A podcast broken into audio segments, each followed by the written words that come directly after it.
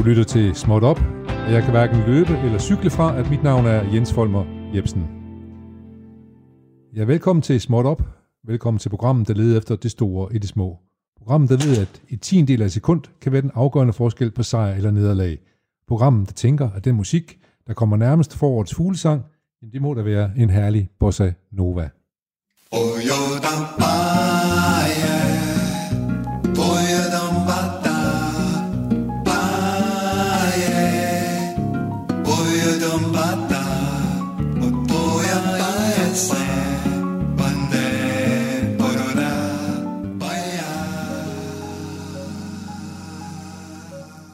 Ja, så er vi her igen på en onsdag midtvugge, som vi ville sige, hvis vi var tyskere. Og englænderne de har det til fælles, at de vil sige Wednesday. Vores ord for dagen er som sagt onsdag. Og det er en dag, der kommer igen og igen i takt med, at ugen kører rundt og rundt og rundt, som en cykelrytter på en cykelbane. Når ugen har kørt sin runde med os, så er det, er det onsdag, men ellers så er vi jo hver især noget helt for os selv alle sammen. Vi lige så godt glæde os over, at vi, at vi er forskellige, at vi kan være os selv, for alle de andre, de er jo taget. Klokken er nu lidt over 12, og vi laver vores små øvelser, indtil klokken bliver 13. Så bliver det igen næste onsdag, men så er det ikke længere onsdag den 27. maj, men en ny onsdag i sommermåneden juni. Den kan også noget. Men bare ikke det samme som den her onsdag. Vi øh, skal lige øh, have noget breaking smot, øh, inden vi øh, præsenterer dagens gæst. Vi skal nemlig tale fart og tempo og guldmedaljer og verdensrekorder og komme ikke her. Vi skal snart tilbringe næsten en time i selskab med Nils ude fra Odder af. Men først altså lige lidt breaking smot.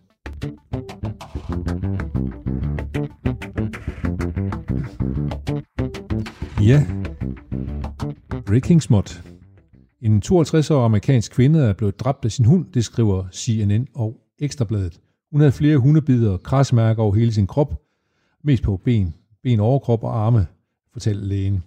Hun, øh, der er ingen tvivl om, at øh, det var en af hendes tre hunde, øh, som øh, har bidt, øh, bidt kvinden i ihjel. Hun døde helt tydeligvis af skader fra hunden. Men mener, det er hunden Blue, der har dræbt hende. Blue er en blandingsrace, blandt andet fransk bulldog i sig to og et halvt år, og den vejer 25 kilo. Så øh, her lille advarsel, selvom en hund godt kan se lille og sød og rar ud, så kan den så godt veje 25 kilo, og så kan den bide en med meget alvorlige konsekvenser. Det måtte i hvert fald øh, den 52-årige kvinde, Lise Urso, konstatere over i USA.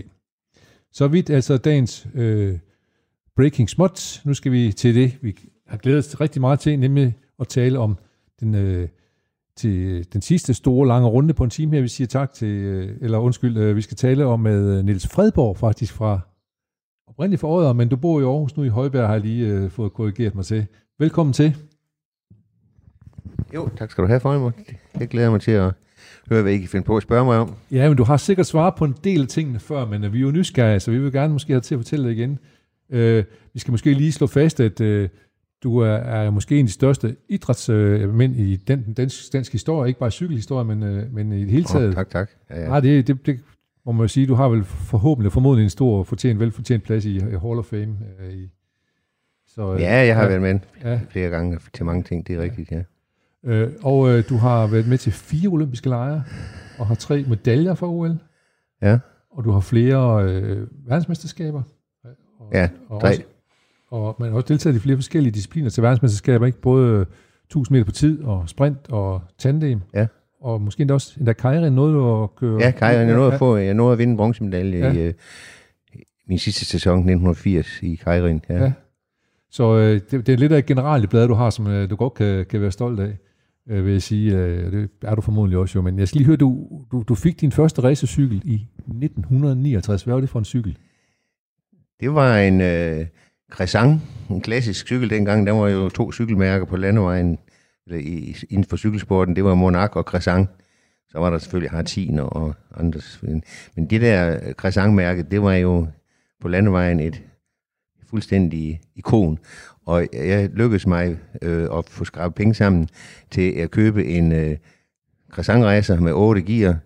Og øh, den skulle selvfølgelig købes ved øh, øh den aarhusianske cykelhandler Knud Gier, som også var kendt i hele Jylland for, for, for sin storslåede dygtighed og, og evne til at for os øh, knægte til at køre cykelløb, og det lykkedes øh, mig altså som sagt at få en, en rejsecykel ud fra ham. Den kostede 515 kroner, så vidt jeg lige husker.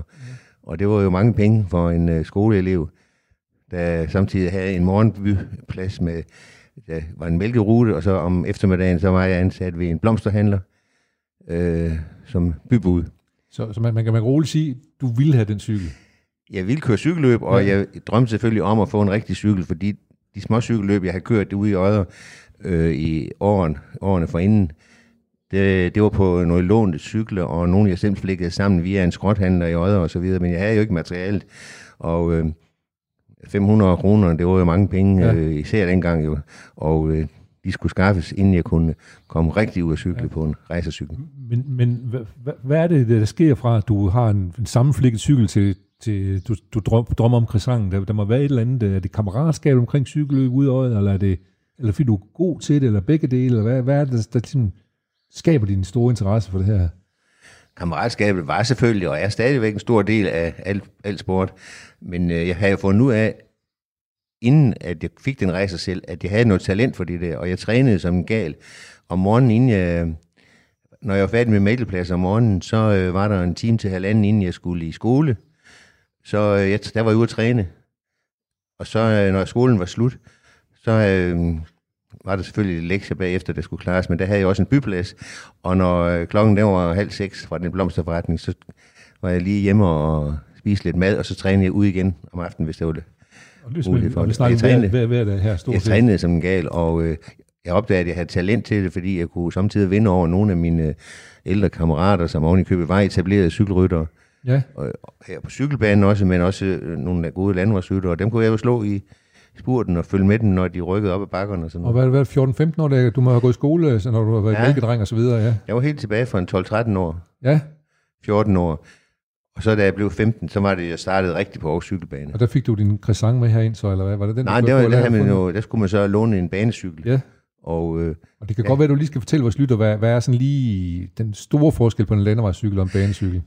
en landvejscykel, den er jo med gear og håndbremser, og øh, mens en banecykel, det er en fuldstændig rå cykelramme med en øh, med tandhjul, som på en almindelig cykel, men det er med fast gear, fast nav. Så der, har man, der vælger man så et gear, så har man bare at køre på Ja, det. og, ja, og pedalerne følger med rundt hele tiden. Okay, Øh, og det er den eneste måde, man kan, øh, man kan op, sænke farten og, og øge farten. Det er jo det er ved hjælp af pedalerne. Man kan ikke, der er ikke noget, der kan bremse. Eller Nej. noget som helst. så er man ligesom nødt til at køre af, kan man sige. Altså ved at Ja. lade være at putte kræfter i pedalerne. Så, Ja, ja. Det, men det, det er selvfølgelig en tilvænning. Det, det skal man lige øh, være klar over, at man, at man kan ikke sådan lige bremse. Og det vil også være farligt i et felt på en cykelbane, at nogen der begynder at bremse. Ja, så har vi ballade. Det kan man, det kan man, godt, det, det kan man næsten regne ud, selvfølgelig. Men hvad er det, der gør, at du tænker øh, landeveje, banecykling? Jeg var betaget af banecyklen, fordi øh, i min barndom, hvor øh, der fik vi et fjernsyn installeret i, øh, i, i mit barndomshjem, et 17 tommer. Øh, Lige fra Sort arena måske, eller hvad er den stil? Ja. ja, øh, og øh, øh, det var seks dages løb. Yes. Og jeg blev fuldstændig bit af at se øh, de der øh, Kai Werner og, Kai Werner og Evan Klamer, Taruzzi og Van Stenbergen og øh, og vel også Palle Lykke senere. Lidt alle lykke senere, men det var ja, først omkring 1958. Ja. De første åringer, der sad jeg jo klistret til radioen, og Ja. ja. under nu spikede der, det var til langt ud på aftenen jo. Ja. Og mine forældre, jeg var jo oppe på mit værelse og sige, kan du så komme i seng, fordi du skal ikke sidde her. Nej, Så, og så sagde han, det skal jeg nok, og så sendte jeg fra radioen igen, og så ja, klart. sad jeg og lyttede til Gunnar nu på, på vinterbanen, og, og der var også i fjernsyn jo øh, øh, øh, mig, der kunne ses, men der var jo kun én kanal, så det var ikke altid... Øh, Nej, nej. øh, Var du inde, fik- var du inde i, øh, der var jo seks dages løb i Aarhus på det tidspunkt, inde i øh, Aarhus Hallen. der var jo Aarhus Hallen, og en, en enkelt gang eller to var jeg derinde øh, og se øh, et løb. Det var med fire tog om eftermiddagen fra Odder, og så hjem igen til kl. 20. Ja. Og så var der en enkelt aften, hvor øh, et par kammerater og øh, fik vores forældre til at køre ud, så vi måtte øh, være der og se øh, aftenjagterne ind til klokken, tror klokken 11. Ja, okay. Men det var, jeg var meget øh, lidt, jeg var derinde, men jeg nød Ja. det jo i fulde drag. Men, men man kan konstatere alligevel, at du har fået en eller anden form for støtte fra, fra, fra dine forældre, så måske var det meget godt, det ikke var rock and roll, du lå og lyttede på i radioen, der ja. cykelløb. Så ja. du alligevel synes, det var lidt sundt, ja. Det du har gang i. Men øh, det var nok ikke fordi, at de var særlig cykelsportsinteresserede, men, og de vidste godt, at jeg skulle da have en vis øh, øh, snor der, men øh, de, de var jo lidt bekymrede for, at jeg brugte al min tid på cykelløb. Ja, Og det gjorde jeg jo næsten også. Ja det gjorde du. Selvfølgelig gjorde du det. Fordi, altså, fordi så, øh, så, så, så drager du hen på banen og låner en banecykel, går ud fra, Ja. og, så, øh, ja. Og så der er du så 15 år, da du kom ind for at skal prøve at køre banen. Ja. Jeg havde øh, svaret på en annonce i, i avisen øh, Aarhus Stifttidene, at øh, Aarhus Cykelbane, de øh, øh, gerne ville have nogle flere medlemmer til at dyrke sporten herinde på banen, og de søgte så faktisk cykelryttere. Ja. Og man skulle komme ind til en, på en bestemt dato, der var der begynderprøver. Ja. Og så skal jeg lige sige, skal, skal, skal jeg lige sige, vi sidder faktisk her på ja. Aarhus Cykelbane og op, op Ja. på toppen af restauranten og kan kigge ud over cykelbanen. Mm. Ud fra, den ligner sig selv, som den så ud dengang. Det gør den faktisk. Jeg kan genkende det hele, og øh, men det kan vi måske vende tilbage lidt senere. Den blev jo faktisk øh, brudt op, fordi den, den, den gamle cykelbane, den oprindelige cykelbane, den revnede i, i solvarmen der i omkring i 1960'erne, og så fik vi etableret en total ny cykelbane, og det er den cement, der ligger stadigvæk. Jeg tror, det var i 1967, Ja. at kommunen øh, anlagde en helt ny cement her på banen, Den og den eksisterer jo. stadigvæk, Ja, ja. har det godt. Så den her bane, den ligner næsten sig selv, som da du var inde første gang. Og, og hvordan, ja. hvordan gik det så din, din første prøve som 15-årig? Jo, det, øh, jeg sendte jo selvfølgelig den annonce ind med, at jeg gerne ville køre. Jeg mit navn og adresse der fra Odder. Der stod ikke noget om, hvor gammel man skulle være, eller, eller man skulle ikke, der var ikke noget personnummer, men noget, man skulle vise. Så jeg kom jo ind og fik fat i, øh, i den lånte rejsecykel. Øh, det var faktisk en vinterbanecykel, som en af mine venner bragte med hjem fra, fra seksdags-sæsonen i Belgien. Og den har tilhørt Rik van Løje, en tidligere stor stjerne, Yes. for en dag verdensmester i landvejsløb. Så føler man sig også lidt Og den lånte jeg. på den, ikke? Ja. Ja, det var jo stolt af. Det var en rigtig flot øh, ramme med forkromede muffer. Men øh, den fik jeg så øh, stillet til mig, og fik, øh, sådan, den passede til, til mig, og jeg fik øh, selvfølgelig hjul og ringe og så videre til låns.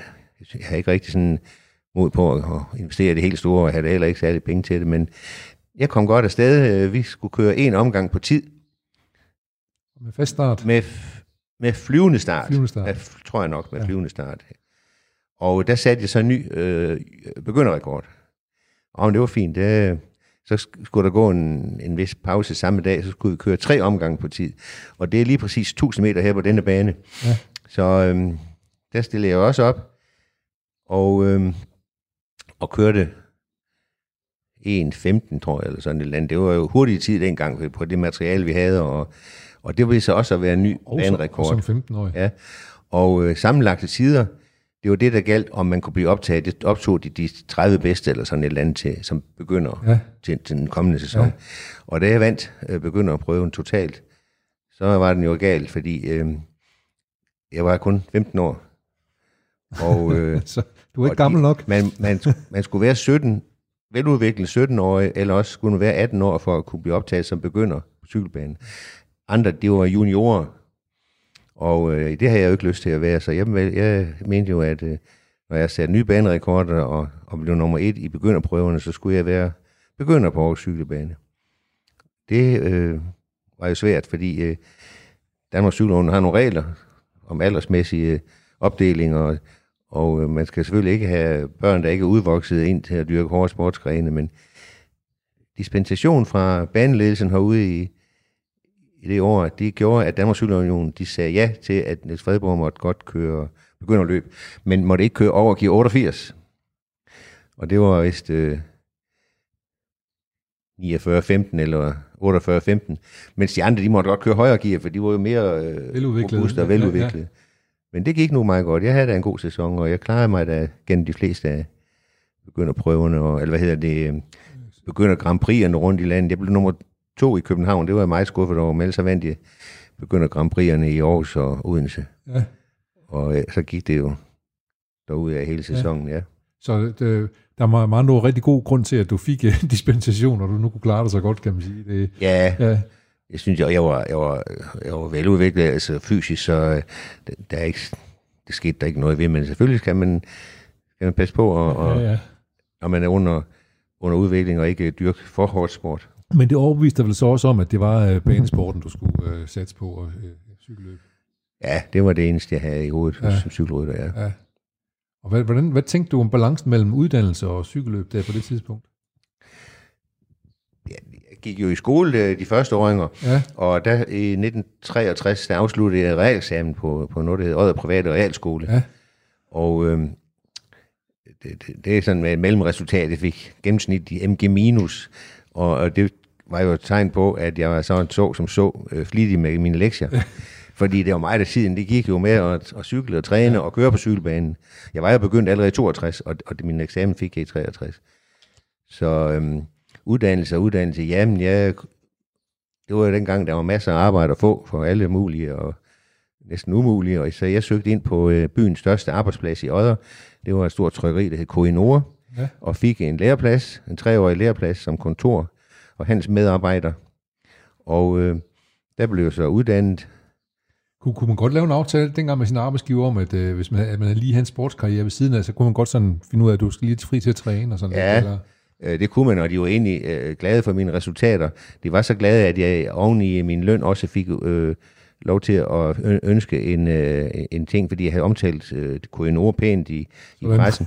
og så kom, blev jeg kaldt ind til direktøren, der sagde, at vi vil gerne støtte dig med et eller andet. Hvad har du i tankerne? Mangler du et eller andet? Øh, Ja, jeg kunne godt, snart tænke, jeg kunne godt tænke mig en ny landevejscykel, fordi den er ved at være slidt op. Jeg tror stadigvæk, det var min croissant, jeg havde ja.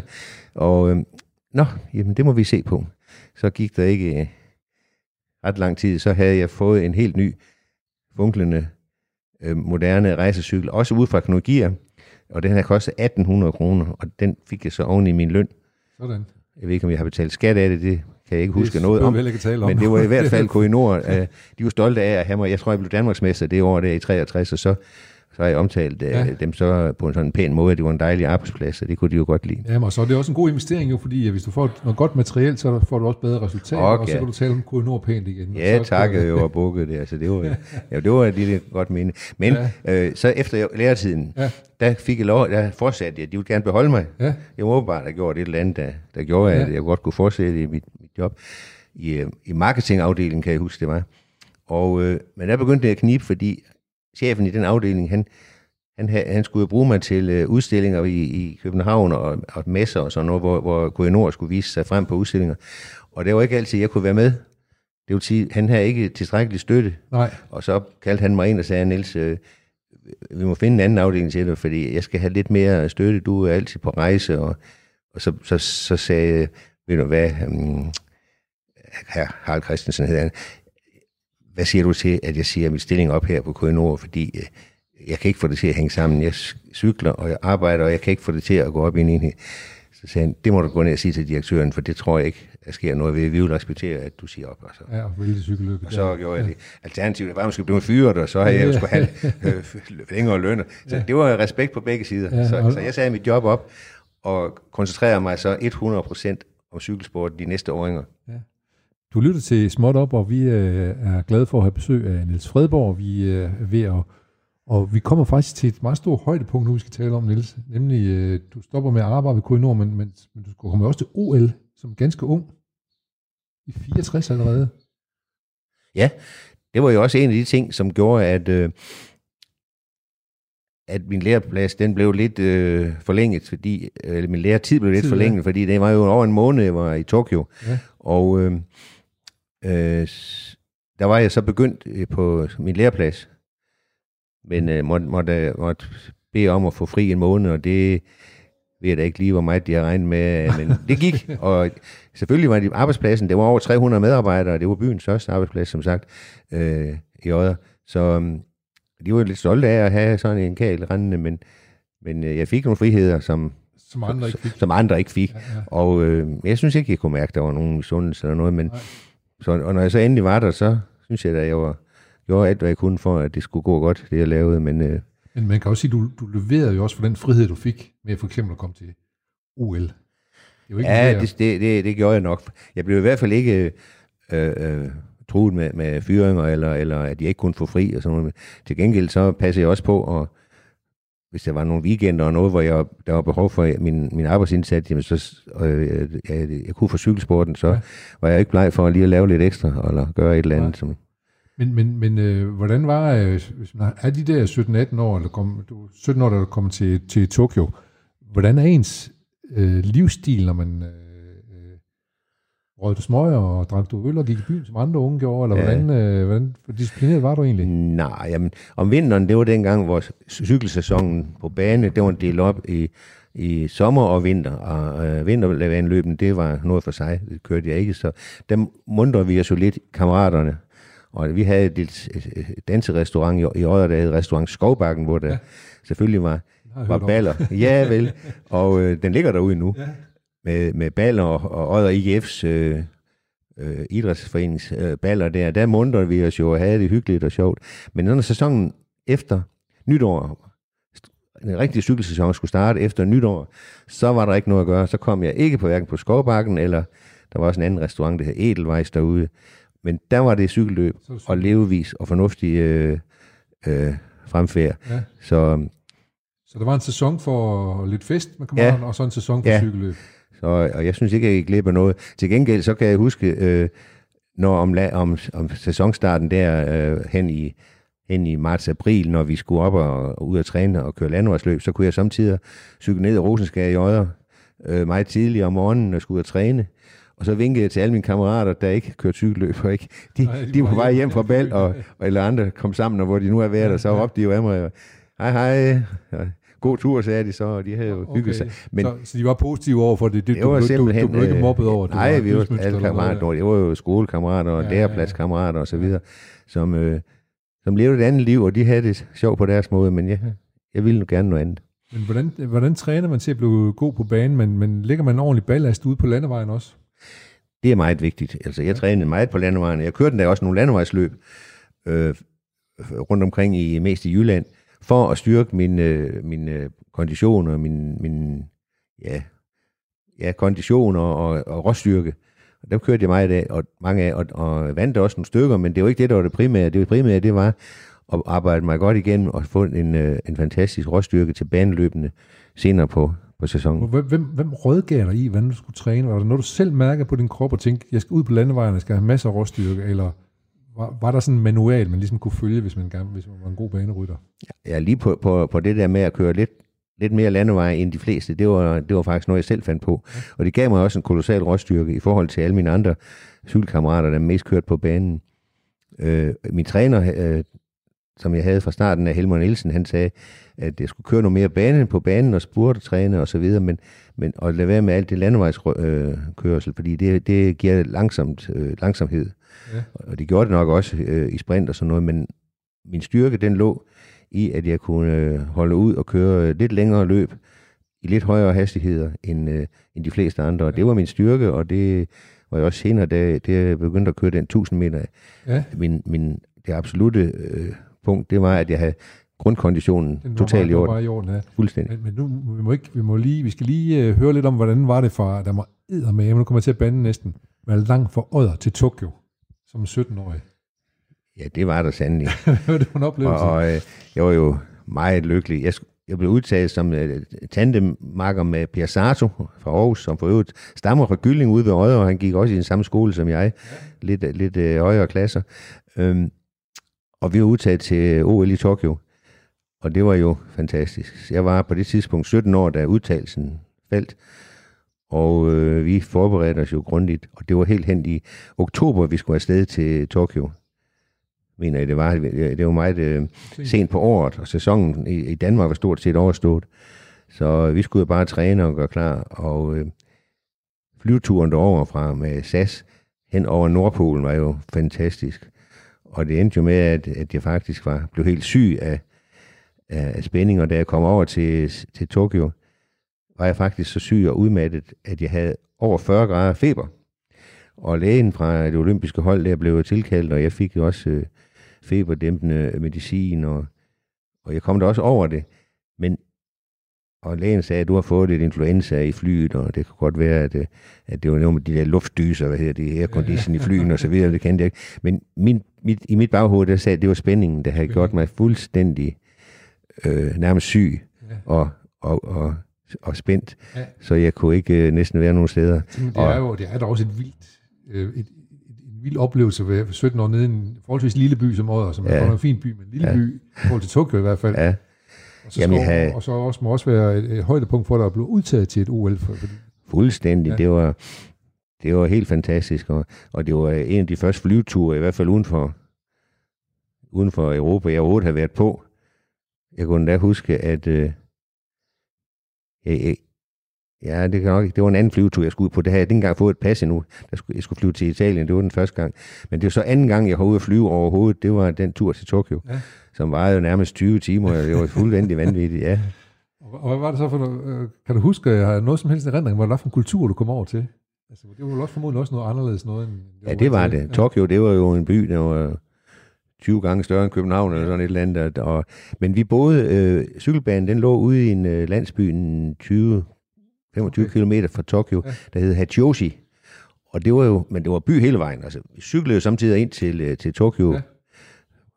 Det kunne man jo stadigvæk dengang. Der var trafikken, der var kolossal, men det var alligevel ikke, som den er i dag. nej, nej. Øhm, og det var by hele vejen. Og hvordan, hvordan boede I i Olympisk by? Noget, dengang? Var noget, Vi boede i, på den olympiske cykelbane, der havde jeg lavet en lille, et lille afsnit af en olympisk by. Okay. Men i selve den olympiske by inde i Tokyo, der var vi kun inde ved, øh, ved ceremonier, når vi skulle øh, indgangs... Øh, Ja, ja, ja, Ja, og alt det der, ja. Men øh, ellers så var vi for os selv ude på, på en cykelbane. Ude i, det var faktisk, når vi var ude at træne, så kunne vi se øh, bjergvulkanen der, Fujiyama. Ja, ja. Der kørte vi sådan ude omkring. Sådan. Den lå ude på en, på en slette Ja. derude i vores træningsområde. Så det var i sig selv også en fantastisk oplevelse. Ligesom for at afslutte hvordan, hvordan gik det resultatmæssigt for jer i, Ja, i tandem, der synes jeg, vi klarede os øh, pænt, og det var også tilfredsstillende. Vi blev nummer 5, og i- det var, vi blev slået i halvfinalen af, øh, af det italienske øh, vinderpar Ja. øh, senere, og, øh, og øh, vi blev mellem de fem bedste, fordi vi vandt øh, så den, der hedder Tornes finale, eller ja. skal man sige, det var sådan en, en, en, en, en lille opgør, man har mellem placeret fra, fra 5 til 8, Ja. og der vandt vi den, så vi blev nummer, nummer 5, og de andre kørte så om medaljerne. Det var tilfredsstillende, og det var dengang, at det var en, en stor øh, opgave bare at deltage og ikke vinde medaljer. Det var, sagde man jo dengang. Ja, ja, ja. Det er vigtigt at deltage, ikke at vinde. Det er rigtigt. Ja. Men, det var lidt en løgn, var det ikke? Jo, altså efterhånden så skinner det jo igen både i, i, øh, ved, ved dem, der udtager og leder os, at, det, at man går efter resultater. Godt resultat, ja. Det gør det. Men dengang, der hvad vandt vi der? Der kunne vi vinde noget i sejlsport og sådan lidt. Og, Jamen, øh, vi, cykelsporten vandt faktisk en bronzemedalje ved, øh, ved, nej, ved Preben Isaksen, ja. Preben Isaksen vandt bronze. Okay. Jo, og så nu siger du noget med landevejsløbet. Ja. Ja. Kjell Rodian blev nummer to Ja, i landevejsløbet. ja, ja, det. Så vi fik øh, to medaljer i medaljer. cykelsport. Ja. Ja. Okay. Det var Tokyo. Har du været derovre siden i øvrigt? Nej, Nej. ikke, ikke der. Nej. Nej. Øh, øh, og så, så sker der det, at øh, så må der ske det, at, at øh, du blev introduceret for 1000 meter på tid. På cykelbanen. Det gjorde jeg. På, øh, jeg trænede egentlig, øh, som jeg lige har sagt, øh, hårdt øh, af en banerytter at være, for at få noget kondition, så jeg kunne holde ja, til, ja. til, til dit længere løb. Ja. Og, øh, men 1000 meteren var ikke blevet til en, øh, en, en DM-disciplin på det tidspunkt, der, var i, øh, hvor Tokyo OL var. Det kom, blev den først i 1966, ja. altså to år senere. Mellem de to olympiader. Ja, Ja. der havde jeg øh, forberedt mig og øh, på 1000 meter, for jeg fandt ud af, at det var den, jeg ville køre. For det passer til mit, øh, min hurtighed. Jeg, jeg var ikke verdens hurtigste sprintertype. Til gengæld var jeg en af de absolut stærkeste konditionsmæssigt og, og udholdenhedsmæssigt. holde en høj fart Ja. længe, ja. Og øh, det tænkte det er en disciplin for mig. Og det viste sig også, at jeg vandt det første DM, der blev kørt i 1000 meter. I, det vandt jeg i øh, øh, det danske mesterskab og det, foran Jan Engstrup, som netop havde kørt 1000 meter i Tokyo. ja. Og jeg, jeg ved ikke, hvad han blev nummer 8, 9, 10 stykker, jeg Ja. ved det ikke, men kan ikke lige huske det. Han deltog og vandt ikke. Det var også vigtigt. Ja. ja. Ja, og, øh, men så vandt jeg DM og skulle selvfølgelig øh, køre, øh, køre efterfølgende VM i Frankfurt, hvor jeg blev nummer 4. Så jeg var ikke helt så havde du tilfreds. af, alligevel trods alt fornemmelsen af, at der var noget Ja. efter. Øh, Jeg havde lugtet lunden, øh, at det var den jeg ville, dis- disciplin, jeg ville køre. Og så blev jeg så i, det var så i 66, Ja. ja. hvor jeg blev nummer 4 ved VM. Og så i 67, der gav jeg den hele arm. Det var nemlig fordi reminiscens af, at jeg holdt op med at arbejde på Koinor Ja. i Odder, og jeg satte 100% på cykelløb. Så blev jeg verdensmester i Amsterdam i 67. Sådan. Ja, Så var Og, godt, så, godt øh, kan man sige, at du stoppede. det, det var det, jeg ville, og det var, det, det var jo stort for mig. Det var nok den mest betydende sejr i mine egne øjne. Nu ved jeg godt, at vi skal snakke OL eller sådan noget, men, men VM første gang, det, det slår alt. Ja, man skal også sige, fordi der hænger jo den, den der både øh, Emil, som sidder her ved siden af og hjælper med, med at klare teknik og alt muligt andet. Vi har jo siddet og kigget op på Ja, den regnbue, ja, der hænger ja, deroppe. ja.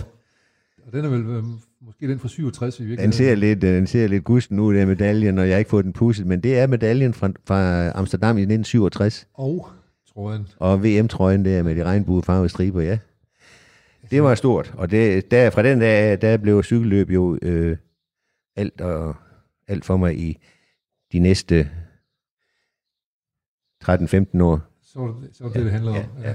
Og jeg skal lige høre, hvordan, øh, hvordan øh, var det med sådan økonomien engang? Fik man støtte fra Dansk Idrætsforbund, eller hvad du, hvis du holdt op med at arbejde, hvordan klarer man den så?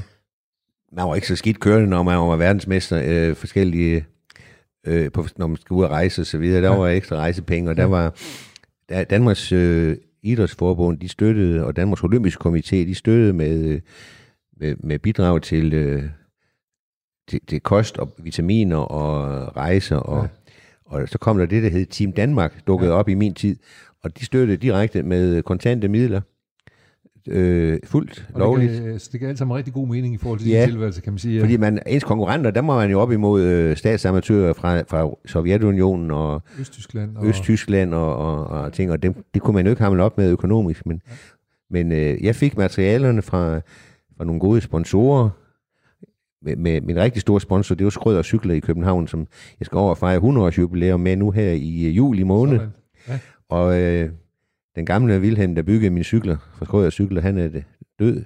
Men øh, sønnen kører forretningen videre, og jeg glæder mig over, at de, de, de sørgede for, at jeg havde alt det bedste materiale efter datidens forhold, Ja. ja. og jeg koster mig ikke en øre. Sådan. Og det er, det er også en hjælp, som, som virkelig betyder noget. Ikke? Så øh, altså, os der ikke har en regnbuefarve, vi synes jo, det er noget helt, helt vildt særligt, men det synes du så også, fordi det er din første, der hænger deroppe. Ja, Ja, det er det. Jamen, det, det var jeg glad for. Det, al- altså, det, det var et brugørende dag, der i Amsterdam, Ja, ja, jeg vandt. Foran, foran alle dem, der har trænet og italiener og tysker, og også Ja. det er stadigvæk, Ja. og Sovjet stadigvæk Ja. øh, nogle store lande inden for Ja, ja, ja. cykelsporten. Men der kom jeg først. Trentin var jo en af de onde runder, du havde i sprint. Var det ikke det samme med Mo Jong, for eksempel? Jo, jo, altså. Ja, ja. Vi var gode kammerater, men det var, og vi gjorde hinanden bedre, fordi vi, vi ville jo nødigt tabe til hinanden. Ja. Og så har vi også, skal vi ikke glemme, at jeg havde en, en, en, en hård konkurrent i Danmark, Peter Petersen, Ja, ja. og øh, det var faktisk med til, at, at øh, vi kom i verdensklasse begge to, og han blev også verdensmester i professionel sprint. Ja. Og Vi øh, skubbede hinanden fremad, ja. det gjorde vi, ja, ja. fordi der, altså jeg så faktisk hellere, at Mor Long vandt en Grand Prix end Peter Petersen, fordi så, så ville han jo overtage mine roller klart, det er der, klart. øh, udtalelser og så Ja. videre. Vi havde nogle rigtig hårde dyster. Ja. Og Peter, han var jo en lynhurtig sprinter, og rigtig stærk også. Men han brændte det hele af i starten. Og det betyder jo, at jeg kunne slå ham på en 1000 meter, for jeg brændte jo kun, Ja, Øh, du jeg du brændte mig- løb lidt bedre, kan jeg kunne sige. disponere lidt Ja. bedre. Og så kunne jeg jo vinde på de sidste øh, 100, 100 meter. Det, det skal vi lige vende tilbage til, fordi det er jo noget, du, du kommer til at tale meget om, når du vinder, vinder guld i, i, i 72. Ikke? Jo, det er nok rigtigt. Vi skal lige, vi skal lige tale om, øh, vi skal lige tale om så 67 VM, og, men så kommer der også OL i Mexico. Du skal langt væk hjemmefra en gang mere. Ja. Da jeg er mere rutineret, det var så i 68, ja. og øh, havde fundet mig selv. Jeg var blevet verdensmester i 67, Men stadigvæk 21-22 år. og var, ja, Ja. ja. og var, og stadig i tvivl om, at øh, det OL i Mexico. Det skulle bare overstå, så have en guldmedalje med- i OL, og så planlagde jeg lidt professionel, øh, lidt professionel karriere bagefter. Der var så småt begyndt at blive kørt seksdagsløb derhjemme i Danmark, yes. Yes. så jeg havde nogle planer, men øh, det gik jo ikke helt. Men duren derovre, der var jeg jo ikke som i Tokyo, der hvor jeg var fuldstændig øh, ude af koncepterne. Jeg havde, det tog helt normalt. Det var var, cool efterhånden, ja. jeg, var- jeg var vant til at rejse på det tidspunkt, og, og, og det sagde mig ikke andet, end at jeg skulle over og vinde medalje. Og det var guldmedalje. Det var den eneste, der stod. ja, ja. Men øh, hvem, hvem, kom der, hvem kom der i, øh, hvem kom i Ja, der? det var så ham Trangting, Det var Trent som øh, jeg havde besejret jo øh, året før, ja. og dermed regnede med, at øh, nu er han, godt igen, ja. der var ikke noget problem i det. Ja. Men øh, af en eller anden årsag, det var også hen i oktober, sæsonen var ved at være på halv i Danmark, Ja. og jeg havde brændt mig meget ud ved at alene skulle kvalificere mig til øh, det OL som okay. 1000 meter rytter. Ja. Ja. Så, så, med, så man kan sige, at ja. danske øh, øh, OL-udtalelser, de spændte lidt ben for... Ja. Ja, det var fordi sæsonen, den, var, den blev rigtig lang, så Ja, ja, det havde jeg ja. ikke sådan rigtig disponeret Nej, efter. nej. Men øh, øh, ja, jamen, jeg kørte den 1000 meter følte mig ikke helt øh, på toppen. Jeg kunne godt mærke, min form under træning ikke ikke var, som den skulle være. Jeg var lidt brændt ud, øh, men jeg klarede en anden plads og blev nummer to. Og var der noget med en tynd luft i Mexico? Efter? Pierre Trantin, ja. Det, det var egentlig ikke noget, der generede mig så meget. Det, det var mange andre, der var, var- ja. var generet af det. Og men Pierre Trantin, han vandt faktisk sin formidabel tid, og med en sikker øh, guldmedalje, og jeg blev Ja. nummer to. Ja. Så øhm, Så lidt ærgerligt tog du, måtte du tage hjem fra Mexico, men måske dog noget at opleve, at Bob Beamon, han sprang 8,90 meter i længdespring. det, så jeg, øh, det så jeg noget af, og, og jeg var inde på stadion og se nogle, nogle oplevelser der. Det var fantastisk, ja. Jamen, det, var, ja, det var en dejlig tur, det var jo, inden det hele gik amok, øh, fire år senere i München, Ja. der, der var man jo fuldstændig fri, og man kunne have ja. venner og bekendte og familie med ind i den olympiske by, Ja. ja. og de kunne se, hvordan man boede og så videre. Det var, det var, Der var, ej, der, var, der var ballade i byen, det vidste vi, men, men det var, der var optøjer, men, men det var ikke rigtig noget, vi, vi, vi bemærkede, også, at det, nej. os der var aktive. Nej. Men der var dog nogle af dine øh, kollegaer, skal jeg lige hilse at sige, som, øh, som så til gengæld tog den guldmedalje, du gerne ville have haft. I 4 km holdløb, var det ikke der, de vandt? Var det, Ja. Jo, men jeg har selv sådan set øh, sagt nej tak til at være med på holdet, så øh, jeg, øh, jeg blev spurgt om, jeg, måtte, jeg, jeg ville deltage på holdet, men jeg, Ja. jeg følte ikke, at jeg var, havde, havde lyst til det, og så øh, ville jeg hellere ud og kigge lidt på, på Mexico Ja, og, og opleve lidt, og så Ja. i stedet for at være koncentreret til endnu Ja. en, en opgave.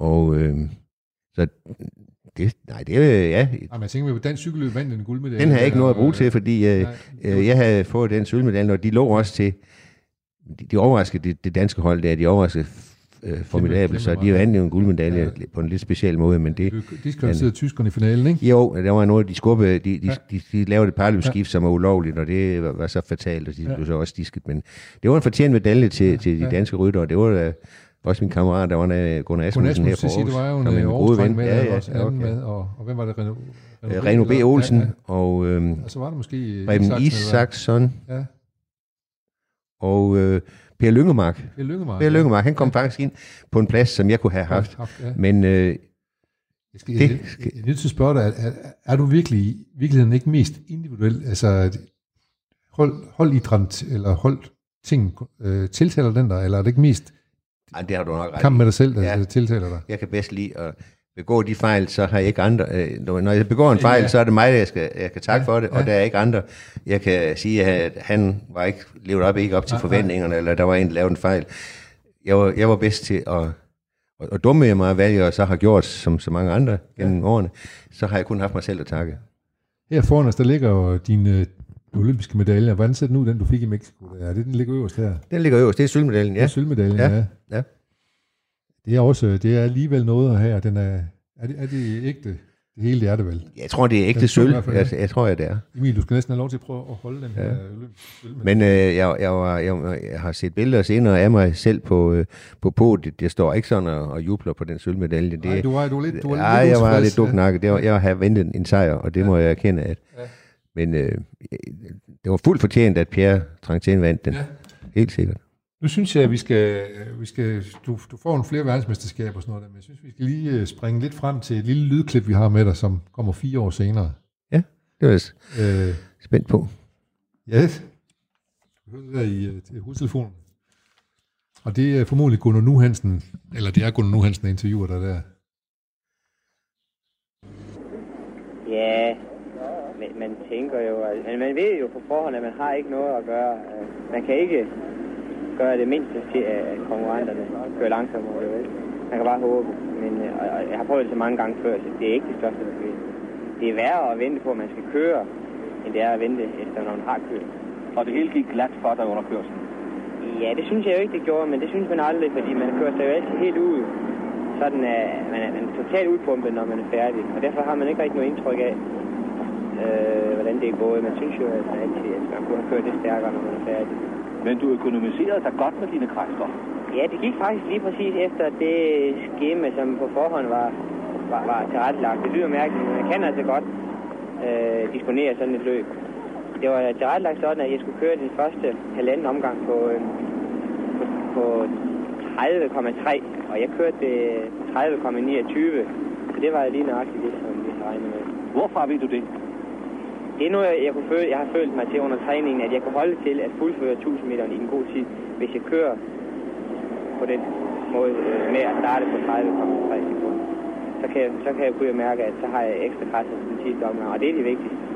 Der vinder man sekunderne, men i starten, det er faktisk kun en tiendel eller sådan noget, man kan tjene der. Det er det sidste, hvor, hvor de andre dør fuldstændig. Ja, du kom godt ind i jeg har rytmen. min, min, min styrke. Ja, jeg har set nu også tiderne, øh, efter at have tid til at studere det, at det er på den sidste omgang, at jeg vinder. Efter den første halvanden omgang, hvor jeg kører på de her 30,29, der ligger jeg nummer 7. Så det er det sidste, Ja, det er det- sidste omgang, de fleste går ned på. det er det nemlig, og det, det har jeg altså valgt at, at satse på den sidste omgang, og det har jeg så indtil nu øh, gavnet. Det var en ret kølig øh, aften, Niels. Betød det noget? Hvordan, øh, det var, du vandt simpelthen OL-guld i, øh, i München i 72. Så kom du tilbage, så, og, og det som du ikke fik med hjem fra Mexico, den fik du med fra München. Hvordan var det, hvordan var det at genhøre det her med Gunnar nu, hvor du lige har vundet guldmedaljen? Ja, nu jeg hører det, kan jeg godt huske det. Ja. Øh, og det var jo første gang, jeg fik lov at forklare, hvad det egentlig var, jeg gik arbejde med for mig selv, og hjælp af mine træner og så videre, øh, med at starte op sådan cirka 80 procent af ens ydeevne, og det var jo fantastisk svært at, at få det til at makke ret hver eneste gang, men det trænede jeg jo utrolig meget i. Ja, men du må også, du fortæller jo nærmest, at du kan føle i din krop, at du kører 30,3 Ja. eller 30,29. Ja. Det, det, jeg kan ikke forklare det øh, mere. Jeg vil ikke kunne, jeg vil ikke kunne øh, genoptage den, den øh, øh, livsstil eller den, den tilstand. Men dengang, der var jeg helt bombesikker på, at når jeg stod op, øh, hvor lang tid jeg skulle, øh, når, selvfølgelig står man op, når startskuddet lyder, så skal, skal man også måle, hvor, hvor skal jeg sætte mig ned hen på sadlen igen. Man, man accelererer jo op. I det, man står op på cyklen, det er jo ligesom at starte i første gear i en bil, og så Ja, anden ja, gear og tredje ja, ja. gear. Og så sætter man sig ned, Ja. og så skal den hjem af. Og det, det har jeg målt jeg jo også ud, hvornår, hvor man skulle sætte sig ned hen på cyklen, ja. fordi i det øjeblik, man sætter sig ned, efter at have, have trådt cyklen an, så skal man være oven på det gear. Man skal, man skal gear skal være, det, det kaldte jeg ovenpå, altså man skal, det skal ikke være sådan, når man sætter sig ned, så, så lammer benene. Man, man skal være, gear skal være fuldstændig i gang oppe, og så skal man bare kunne sætte sig ned og holde den kadence. Du kan, du, kan, du kan nærmest føle det stadigvæk endnu, Ja. den fornemmelse, du skal have, kan jeg se. Og, men jeg har Øh, svært ved at forklare det, og det, jeg, det var mest på følelser, og hvordan jeg reagerede på de forskellige, og det er også forskel på, om det er træbaner, og det er cementbaner. Ja, klart. Men, øh, men der er en eller anden form for automatisering, som du har fået, fået, fået ind i din krop, kan man Ja. sige, ikke? Ja. Det var Ja. en, en datidens øh, øh, computerstyret øh, krop, jeg havde. Det var din egen- det var din egen Fra hjerne, var- og ja, ja. ned til benene og, Ja. og muskulaturen, ja. Ja, men det er også imponerende, den øh, øh, disciplin, du har om, om, omkring det. Det, virker som meget, meget, meget metodisk. Øh, og nu er jeg måske lidt forudindtaget, men det virker som om, at den der metodik, den først for alvor slår igennem senere i idræt. Altså, du har ligesom været tidligt på forkant med at være meget metodisk. Det kan godt være. Ja, eller, det kan godt være, eller, ja. For i dag der har man jo elektronik til at sidde og måle sådan noget. man har øh, pulsmåler, og man har kilowatt-måler, ja. og øh, der måtte vi... Den måde, jeg gjorde det på, det var selvinstuderet, og Ja. ja. jeg tror ikke, videnskaben har lært noget af mig, men, det, Nej, nej, men, men, øh, øh, men øh, jeg kunne det øh, på kroppen, og Så- nogle gange gik det jo galt, jeg vandt jo ikke 1000 meter hver eneste gang, jeg stillede op. har du tabt faktisk til Peter Petersen, inden I skulle til, øh, til OL, ikke? Øh, nej, det var faktisk et år, hvor jeg var styrtet, Okay, og ikke nå at kunne komme re- rekuperere. Og, Okay. og der tabte, det var her på den cykelbane, ja. der vandt Peter Petersen, og kom til, selvfølgelig udtaget til, til VM i Italien, Okay. 1000 meter. okay. Og det er vist nu, vi skal have den fyr dag, for nu skete det forfærdelige, at ja. Peter Petersen, han blev nummer to Ja, ved VM i 1000 meter. ja. I øh, 71 i Varese, jeg sad og så det på, ved nogle venner, jeg, jeg var, jeg er vist nok helt sagt fra til at gå tage til VM. De spurgte, om jeg var nede og køre sprint, så jeg Ja, sagde nej, tak. nej. For mit styr tidligere på sæsonen har gjort, at jeg kunne ikke fange nogen form. Jeg, jeg var, Nej. det var i 1900 og... Det må have været i 71. 71, så ja, ja. Øhm, nej, jeg sagde, ja, nej, nu kan jeg huske det. Ja. Ja. Jeg sagde selv nej, fordi jeg vil ikke året før øh, være favorit til 1000 meter i, i 72. Altså til OL. Ja, Så du tænkte, jeg, hvis jeg, hvis jeg vinder VM, VM i Varese. Og så er det klart, så Peter Petersen, han skulle køre 1000 meter dernede, Ja, og under så- omstændigheder. Ja. Og så blev han nummer to. nummer to. Og så sagde Peter, hvilket jeg også ville have sagt, ja. jamen, så er det mig, der er bedst. Jeg har vundet øh, sølvmedalje ja. VM, og nu Ja. skal jeg deltage ved OL Ja. ja. 1000 meter. Men der sagde Danmarks Cykelunion og andre øh, rådgiver, de sagde, nej, nej, det skal de køre om. i øh, sæsonen 72, der skal der være DM i 1000 meter, og den, der vinder danske mesterskab i 1000 meter, skal selvfølgelig køre 1000 meter i München. Ja, Py, jeg tænkte, for det var på Peters hjemmebane. Ordrup. Nej, det var Odense, ja, det var Odense, Odense, Odense, ja. ja. Og øhm, ja, det endte jo sådan, at jeg vandt med en tiendel sekund over Peter på den 1000 meter. Og øh, det betød så, at jeg skulle starte i OL i München. Det kunne lige så godt have gået den anden vej. Ja. En tiendel sekund og hjemmebane, og, og der skal ikke mange fejl til, før man øh, taber en tiendel sekund. Sådan i, men det gik. Så du, du kom med der til, og det må have været et kæmpe højdepunkt i din karriere, at vinde den guldmedalje til OL, jo, kan man sige. Ja, Eller var det større bare at vinde over Peter Pedersen ved DM? Det var det vel ikke? nej, det, det Nej. sagde jeg. Nej, nej, det var, bare, det var vigtigt, at jeg kom til at starte i 1000 meteren det, det Netop, samme år. netop, ja.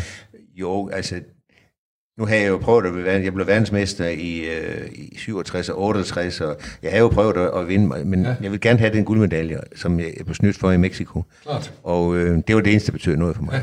Ja. Øh, jeg har sådan lille, jeg er nødt til næsten at spørge dig omkring, øh, fordi vi har ikke, vi har ikke mere end 4-5 minutter tilbage, og vi, er vi, er ikke- vi er ikke nær færdige med at tale med dig. Har, har du mod på, at vi, at vi tager en runde mere, og jeg taler med dig lidt senere? Altså i dag? Nå. Øh, det, ja, det, ja, jeg har en aftale kl. 15, jeg er nødt til at skal overholde. Okay, okay, der er vi færdige, det lover jeg dig. Ej, det er mere fordi nu, altså, det er jo, det er jo vildt øh, spændende, de her ting, så det, det øh, så, men nu, nu, nu vil jeg, jeg vil lige høre, jeg kan godt tænke mig at gøre München færdig. Du har en medalje her fra München, den er her i den hvide kasse. Ja. Guldmedaljen. Ja. Øh, hvem er det? Det er en australier, og øh, Ja, det er en australier, øh, da- det er Danny Clark, Danny Clark, tidligere ja. seksdags, eller senere, og senere seksdags stjerne, ja. ja. Og der bliver nummer to. Så er det vist en østtysker. ja. ja. Og, og, og du var ikke favorit, det var, det var vel tyskeren, der var hjemmebane, ikke østtysker, men vesttyskeren, der var hjemmebane. Der var favorit, en, en øh, vesttysker, der hed Køter, Ja, og øh, Trangten var der. Der var en russer, der hed øh, Edvard Rapp. jeg husker det navn, ja. Ja. ja. Han havde faktisk været, jeg tror, han vandt VM i, i, EM tidligere, eller så vandt han senere i hvert fald. Det var i hvert fald en, øh, en, øh, en, en hård konkurrent. ja. Og italiener, og der var...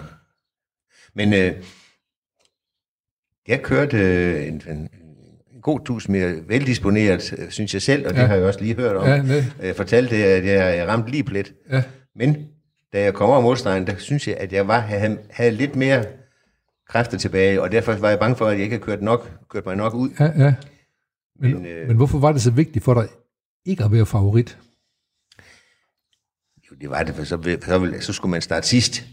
Okay. Og det har jeg ikke, det har jeg ikke nerver til. Altså dem, der starter, de sidste, Ja, du, du taler også omkring det interview her, du taler om, at ventetiden er noget af det værste. ja, man, bliver, man bliver jo seedet fra, fra året tidligere, øh, Ja, sæson til, og, og hvis jeg havde vundet eller fået sølv i, i, i Varese i Italien, så skulle jeg have startet sidst eller ja, næst sidst. ja.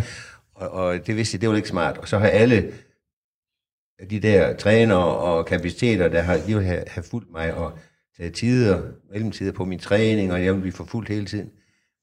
Så øh, øh, Så du, du, du var godt tilfreds med, at du fik sådan en, en plads inde i midten der. ja, lige præcis. Ja. Lige præcis. ja. Øh, og det gik, øh, i, i starten så så det ikke så godt ud. Der lå du, der lå du som nummer syv, da halvdelen af løbet var kørt. Ja. Men som jeg også sagde, øh, nu, nu kan, før, før jeg genfortalte det, derfor ja. kan jeg huske det, at jeg, jeg kørte lige nøjagtigt på den tid, da, øh, der var stipuleret af, ved hjælp af mig og min træner, vi Ja. havde fastlagt, så der var ikke nogen slinger i valsen der. Og fra jeg har kørt halvdelen af løbet, der havde jeg stadigvæk kræfter til at accelerere højere og højere. Men som jeg sagde, jeg kunne måske godt lige have, have kørt lidt hurtigere på, øh, på, på den første halvdel, sådan at jeg havde, jeg havde kørt øh, øh, nogle få tiendel sekund hurtigere på den første halvdel, men, ja. men det, det, det var, det kunne jeg jo ikke. Vi stopper lige på en optur her, nemlig en guldmedalje i, øh, i øh, München. Øh, vi er nået til den sidste runde, så vi er nødt til at sige i hvert fald tak lige nu til Niels Fredborg. Programmet her, det kan hentes på podcast sammen med alle de, jo mange andre programmer, som småtter på center omkring sport. Vi har haft fodbold og flere cykelindslag. Men nu har vi så også et med Niels Fredborg, og jeg håber på, at vi kan få et mere, hvor vi kan høre noget mere om hans fortsatte karriere efter medaljen i München. Lige nu, der skal vi til at stoppe for i dag. Det gør vi med et lille digt. Lev i dag, så du kan dø i morgen, da dit hjerte slog for mere end en. Den, som skænker livet sine drømme, skal forlade jorden rig og ren. Sådan skrev digteren Halfdan Rasmussen. Og øh, det var dagens digt, der bevæger os mod kl. 13 og den nye virkelighed, der venter os på den anden side af det klokkeslæt.